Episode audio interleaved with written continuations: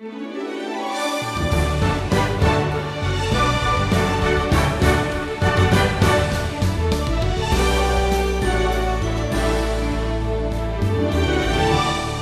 eternal plan is perfect, and it's unveiled in history according to His perfect timing. The crucifixion of Jesus demonstrates this. However, many people have questioned and doubted God's Word because of a math problem. The Bible says that Jesus was in the grave three days and three nights. How can that be if Jesus was crucified on Friday and rose on Sunday? Today on the Wisdom Journey, Stephen puts those questions and doubts to rest.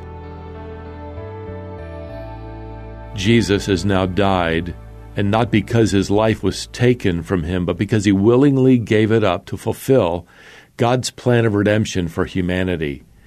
His body hangs lifeless on a cross just outside the city of Jerusalem.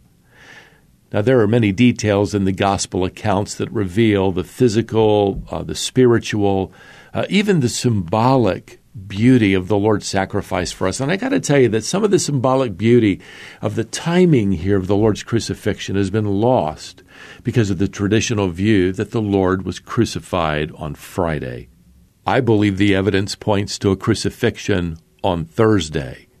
Now, I'm not bringing this up to try to be sensational or unique. Frankly, Bible scholars have struggled over the chronology of these weekend events for a long time.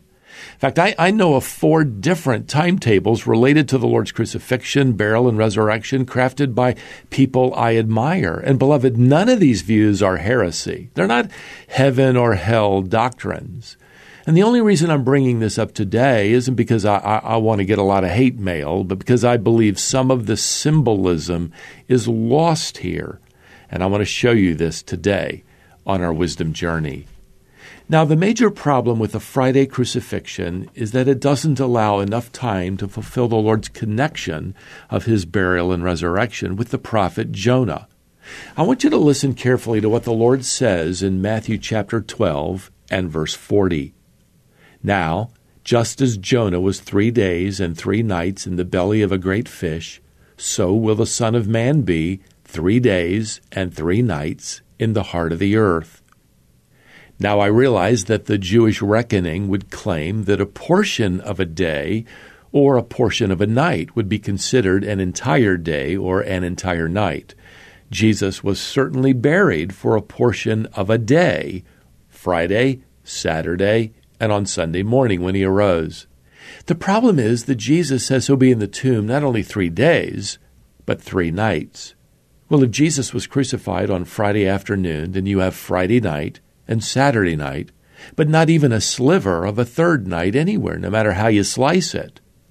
Now, we're actually given some clues in the gospel accounts that makes this mystery something that, uh, frankly, we can solve together. There are three key passages and the first passage is in the Gospel of Mark, chapter 15. And by the way, this is the primary passage used by the traditional view to establish a Friday crucifixion. Well, let's look at it again here at verse 42. And when evening had come, since it was the day of preparation, that is, the day before the Sabbath, Joseph of Arimathea, a respected member of the council, who was also himself looking for the kingdom of God, took courage and went to Pilate and asked for the body of Jesus. Now, obviously, the traditional view seems to be true because Joseph asks Pilate here for Jesus' body on the day before the Sabbath. Well, that's obviously a Friday. But here's the point that's often overlooked. During the Passover festival, there was an additional day set aside as a Memorial Day Sabbath this special Memorial Day was actually called by the nation Israel a high Sabbath. If you go all the way back to Leviticus chapter 23, this special memorial Sabbath day, this high Sabbath, was to be treated just like any other Saturday Sabbath. No work was to be done by the Jewish people, just contemplation and worship as they remembered their miraculous redemption from, from Egypt on that first Passover. Now, is it possible that this high Sabbath landed on Friday of this particular year. So you effectively have two Sabbaths in a row. Well, we can we can thank John here because he's the only gospel writer who lets us in on this this incredible fact. John writes in chapter 19 and verse 30. When Jesus had received the sour wine, he said, "It is finished." And he bowed his head and gave up his spirit. Since this was the day of preparation, and so that the bodies would not remain on the cross on the Sabbath, and John puts in this note, for that Sabbath was a high day, a high Sabbath. The Jews asked Pilate that their legs might be broken and that they might be taken away. In other words, since the next day was the Sabbath, Jewish leaders didn't want these Jewish criminals hanging on their crosses. They wanted them dead and buried. And John, bless his heart, tells us that the next day wasn't a normal Saturday Sabbath, it was a high Sabbath. What do you know?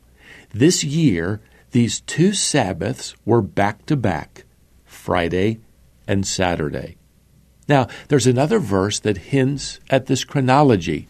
Back in Matthew's Gospel in chapter 28 and verse 1, it tells us that Mary Magdalene and another woman, and there were others, uh, Mark 16 and Luke 24 tell us, they arrived at the tomb early Sunday morning following the Sabbath.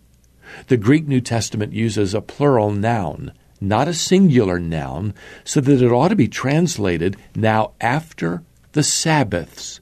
These women arrived on Sunday. This is a plural noun here because the memorial Sabbath and the Saturday Sabbath were back to back on this year. Now, here's where the beauty of the symbolism comes into play, and here's frankly why I'm making a, a big deal out of this. As we understand that Thursday was the crucifixion and Friday was a memorial Sabbath day of Passover rest, well, what does that mean? Well, if you travel back to that original Passover in the land of Egypt, you might remember that the Lord had announced that the last of the ten plagues was coming. Everyone who wanted their firstborn son to live through that night had to select a lamb, kill it, and put its blood on the doorposts of their homes. They were to eat the lamb together then as families. And the homes with the lamb's blood applied would be passed over and spared from death. Thus you get the word Passover. Well, God told Moses to instruct the nation to choose their Passover lamb on the 10th day of Nisan, which is our March April timetable. They were to keep the lamb for four days.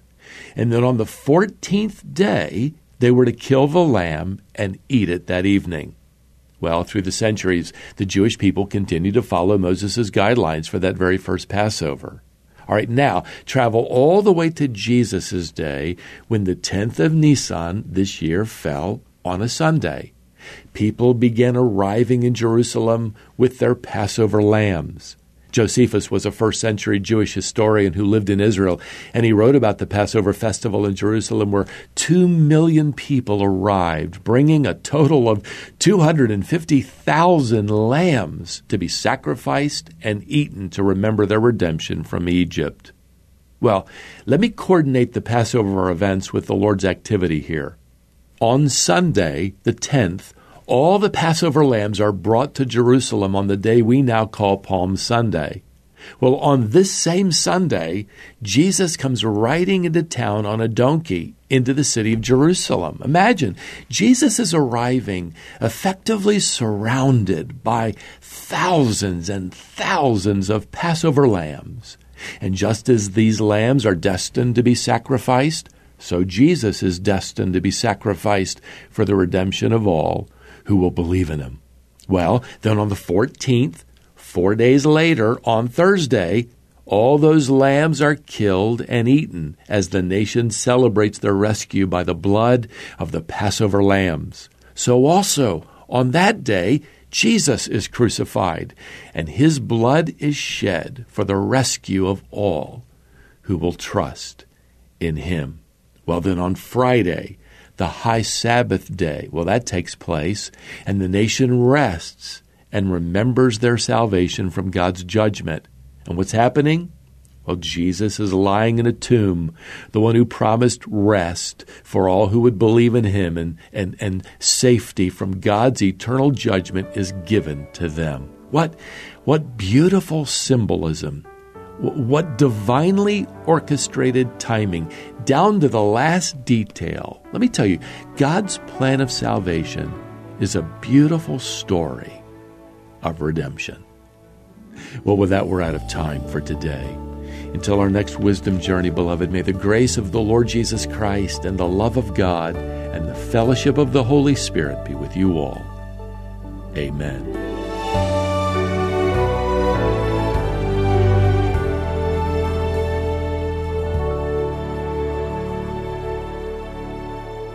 Thanks for joining us today on the Wisdom Journey with Stephen Davey.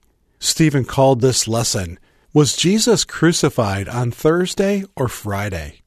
I hope this lesson bolstered your confidence in God's Word. If you'd like to share this lesson with a friend, you'll find it posted on our website, wisdomonline.org. Visit there today. One of Stephen's passions is training and equipping men and women for service to God. That's why he founded and serves as the president of Shepherd's Theological Seminary.